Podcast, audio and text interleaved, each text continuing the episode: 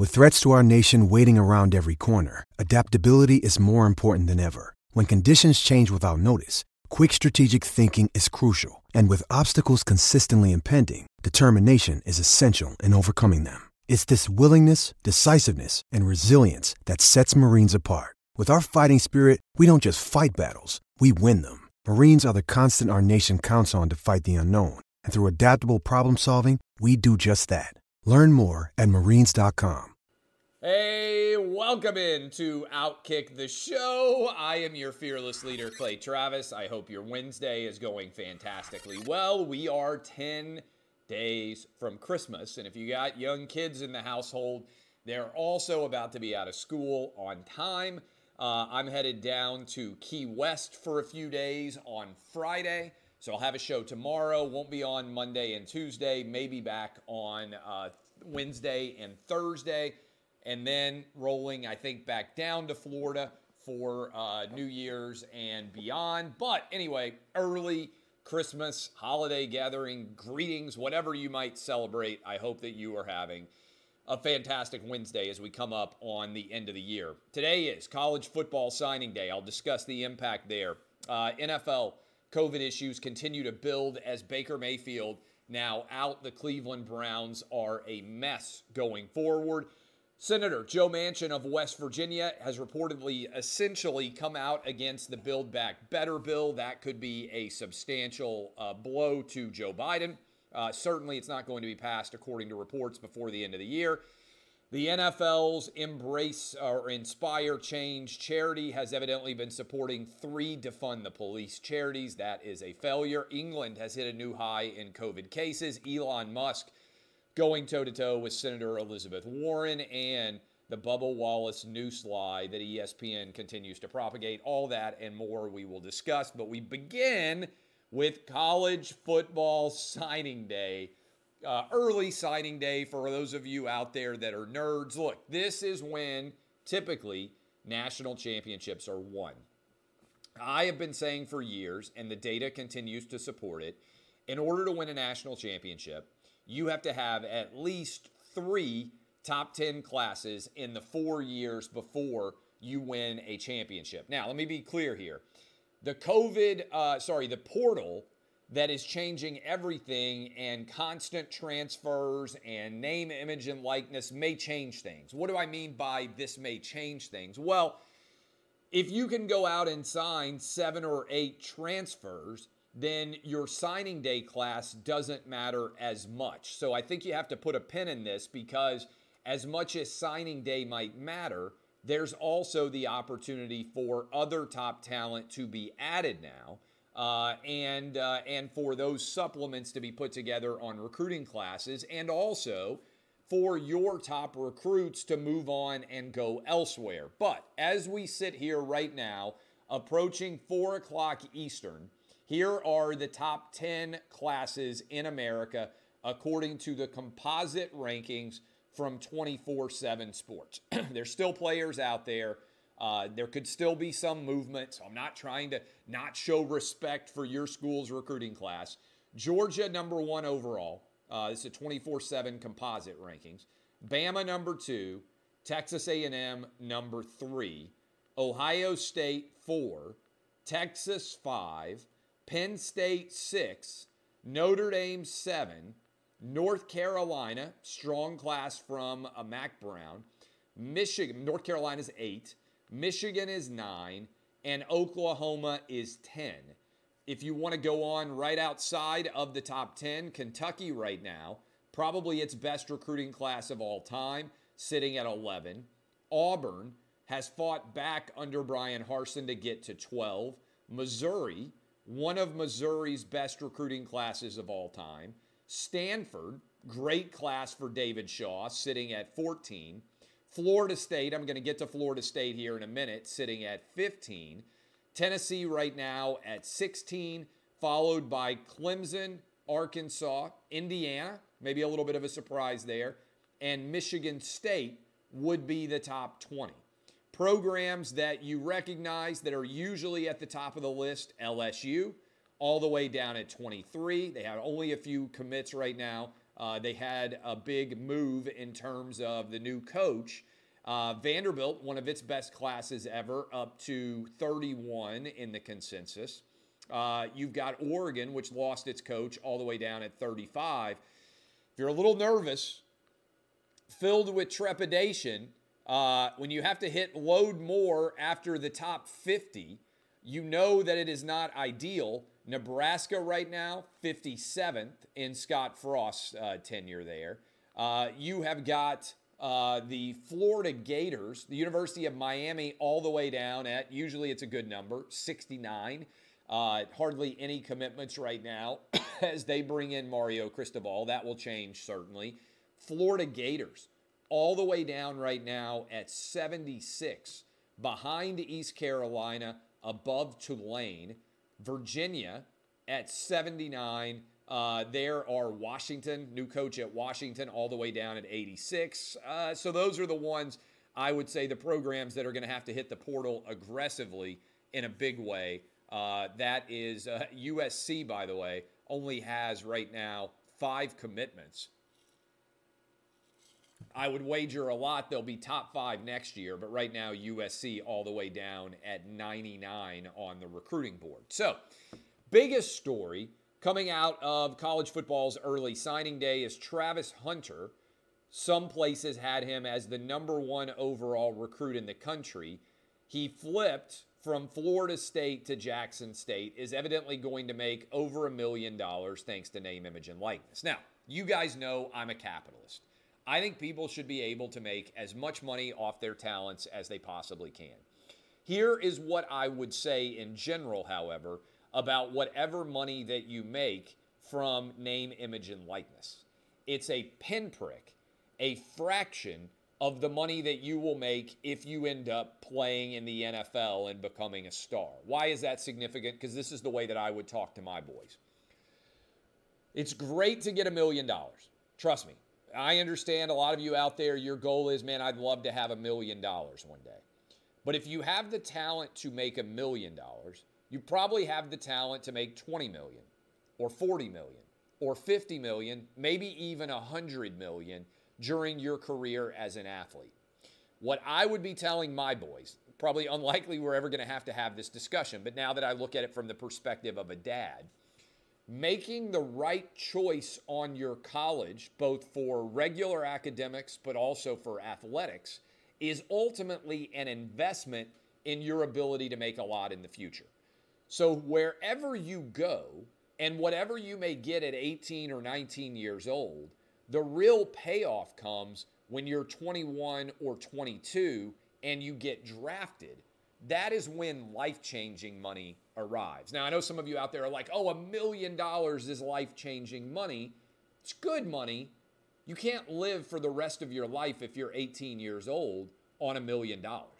It's a good amount of money to make after the Biden tax cuts that are coming up at 600K. All right. 40, 400,000 of that is coming getting lopped off pretty soon, right off the top. A lot of people don't understand how the tax man works. But then you're talking about $600,000. $600,000 is great to have, but $600,000 is a pinprick of what a successful player can make in the NFL.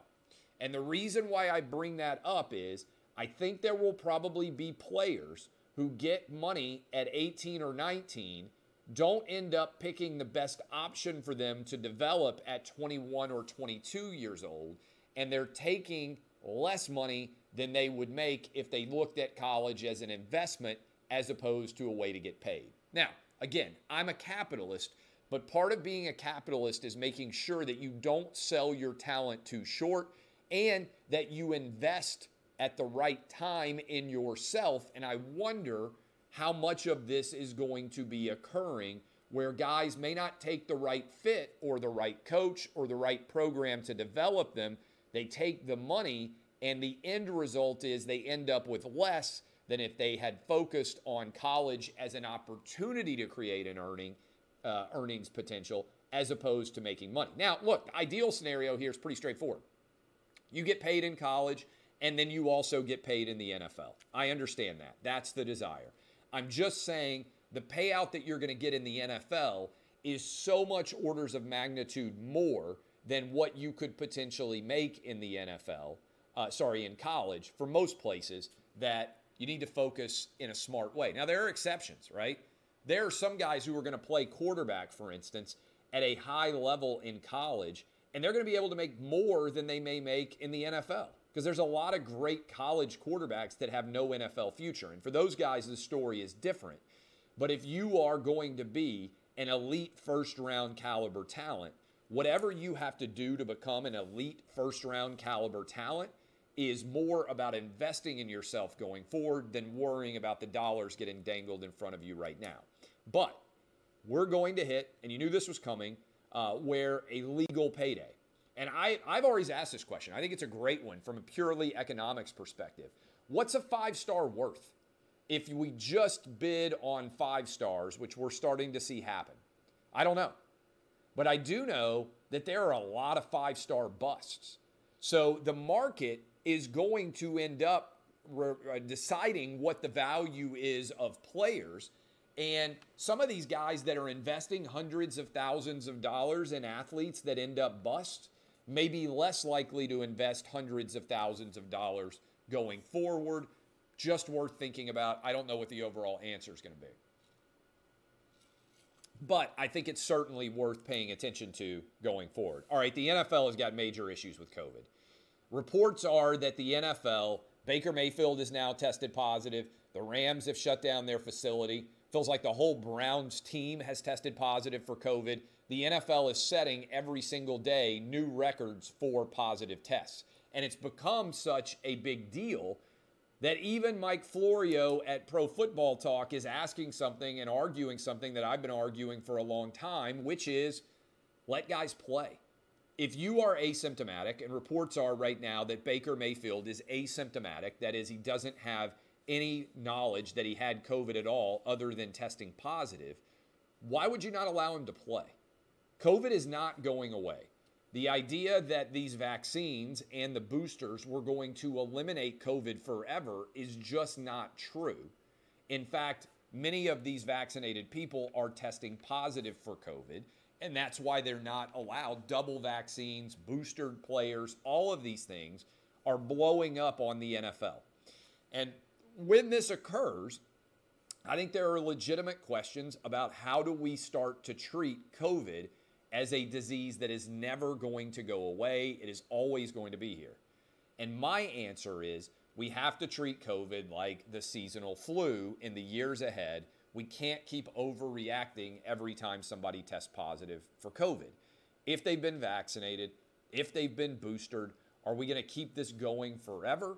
Most NFL players don't even get the flu shot. Effectively, that's what the COVID shot is. It is a, a therapeutic more than it is a vaccine. In other words, when you and I get the measles and the mumps and the rubella vaccine, probably even chickenpox, although I had that, you know that you're not going to get those viruses. That's not what the COVID vaccine is doing. It is basically just a therapeutic. It's very similar to the overall flu shot in terms of its overall impact. All right?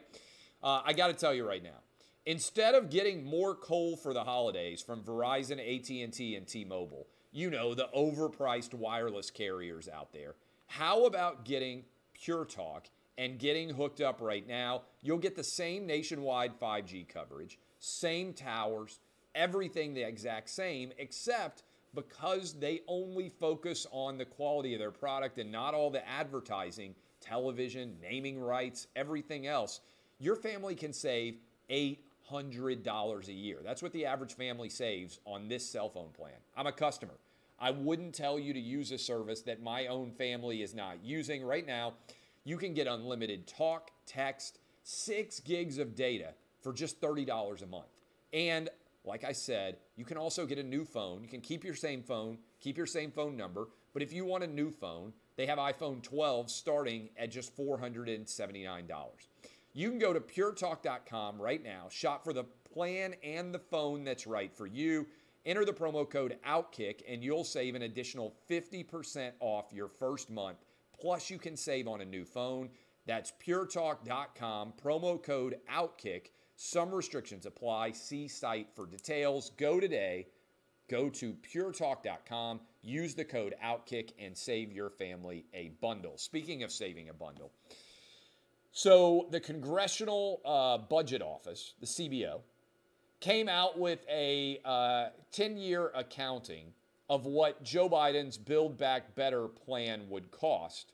And they said it would cost $3 trillion more than the Democrats argued that it would, adding $3 trillion to our national debt. The way that the uh, Democrats scored it with accounting gimmicks, they made it appear that there would be no substantial uh, cost. In fact, Joe Biden continues to argue that the cost is zero.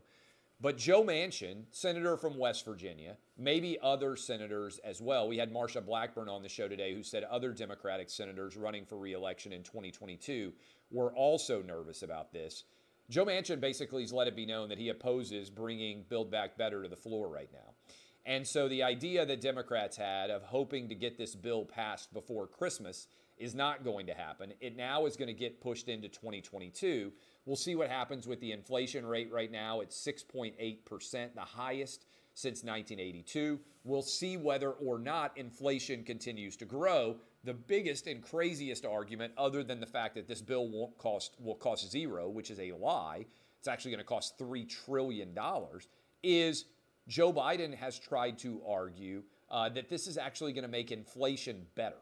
My question for you would be this Since when has the government pouring 3 trillion more dollars into an overall overheated economy actually made inflation better? It's not going to happen. So, right now, in the meantime, we have got a pause put on uh, as we try to figure out what exactly is going to happen going forward. Uh, this is crazy.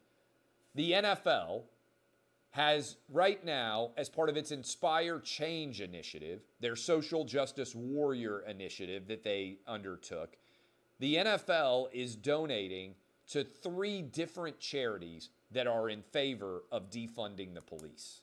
Defunding the police, let me be clear about this, is the single dumbest argument that any political party has made in the 21st century. And it's one of the dumbest arguments that I have ever seen in my life. It has directly resulted to skyrocketing murder rates, to skyrocketing crime, and it has actually ended up making people who live in inner city neighborhoods, overwhelmingly minorities, more uh, dangerous and more violent crime than if we had just allowed police to continue to do their job.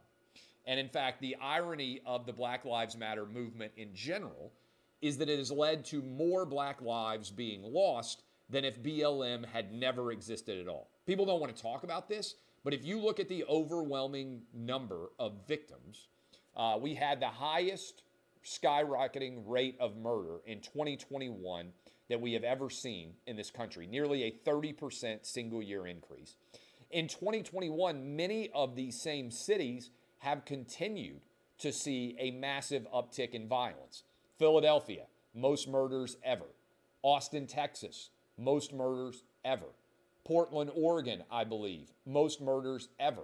Uh, there are 12 different cities, Columbus, Ohio, Tucson, Arizona, that have seen all time highs in murders in 2021, and we still have nearly a full month of data to come in this is just through the end of November. And so the idea that the NFL would be supporting defund the police look, any politician, in my opinion, who supported the idea of defunding the police should be voted out of office because they are too dumb to be trusted as political stewards.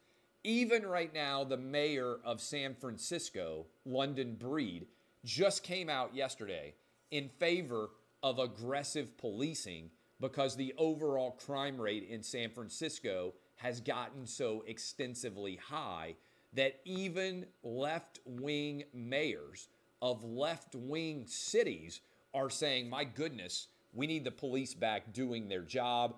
That is a significant impact and it needs to happen going forward for sure. I want to tell you right now What do Bill Gates, Jeff Bezos, and Oprah Winfrey have in common? They're making a killing by investing in just what might be the most overlooked alternative asset in the world fine art. I read that Oprah Winfrey, Winfrey recently sold a painting for $150 million after buying it for 90 million three years earlier.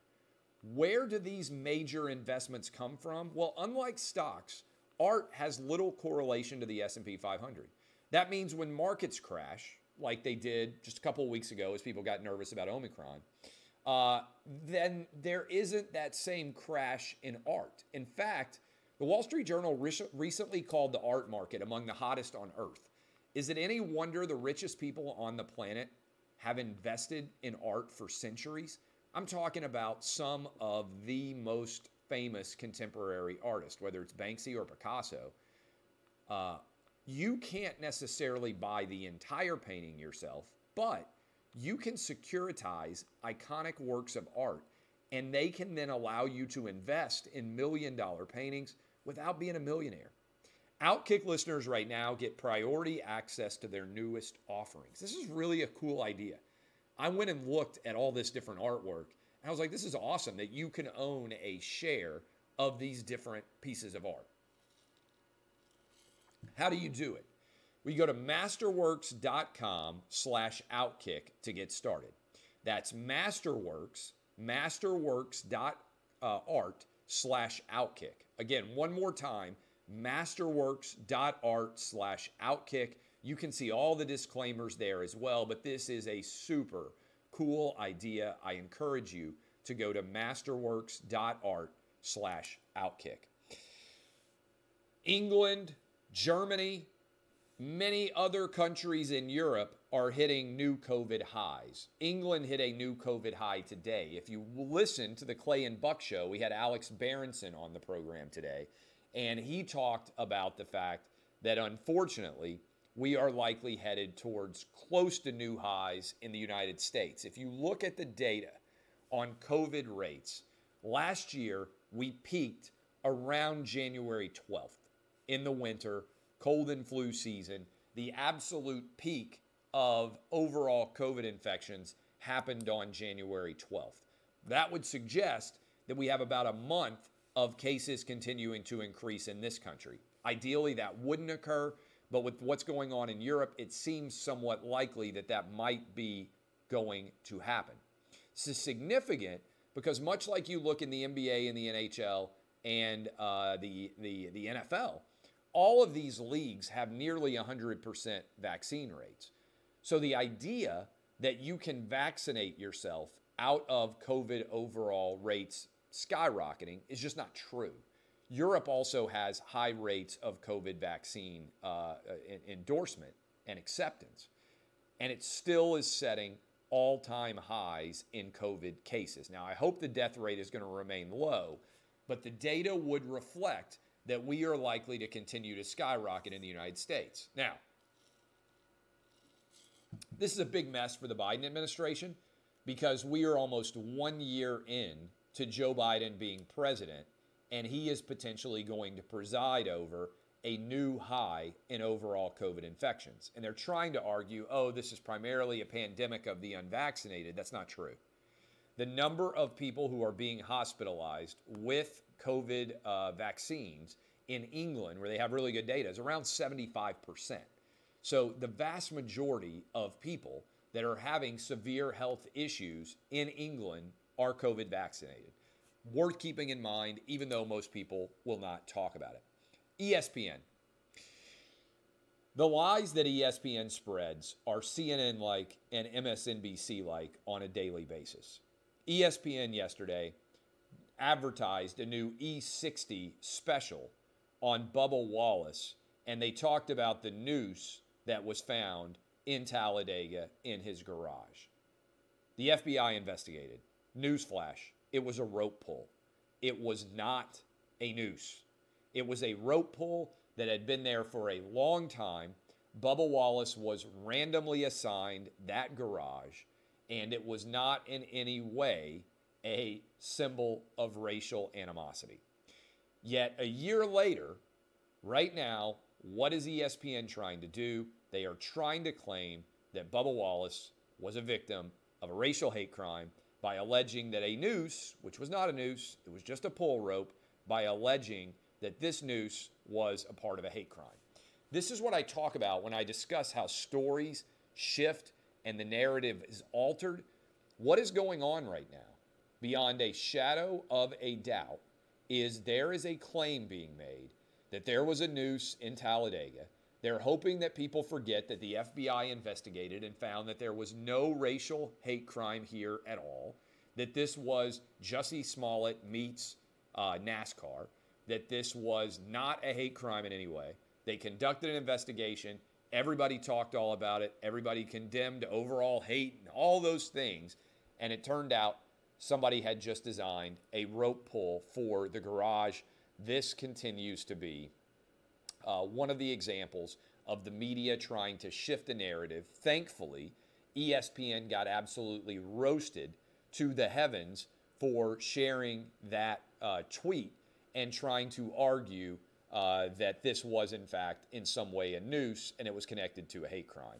Uh, speaking of, uh, of, uh, of crimes, might be a crime nearly what Elon Musk did to poor Senator Elizabeth Warren on Twitter. If you didn't see this, uh, Elizabeth Warren tweeted an article saying Times Man of the Year should pay taxes. And then Elon Musk fired back and said uh, to Elizabeth Warren, hey, by the way, uh, you know, I have paid taxes. And in fact, if you look, I may pay more taxes this year than anybody's ever paid taxes in the history of mankind. Then he went after Elizabeth Warren for her Pocahontas lies and he called her a Karen and everything else. I'm to be honest with you. I'm kind of in love with Elon Musk. And I'm hopeful that the money that Elon Musk has made, that he will put some of it into trying to create an honest media outlet to combat the lies that we see on a regular basis from the New York Times and the Washington Post. Uh, Elon Musk, to me, what's the point of having FU money if you don't occasionally say FU?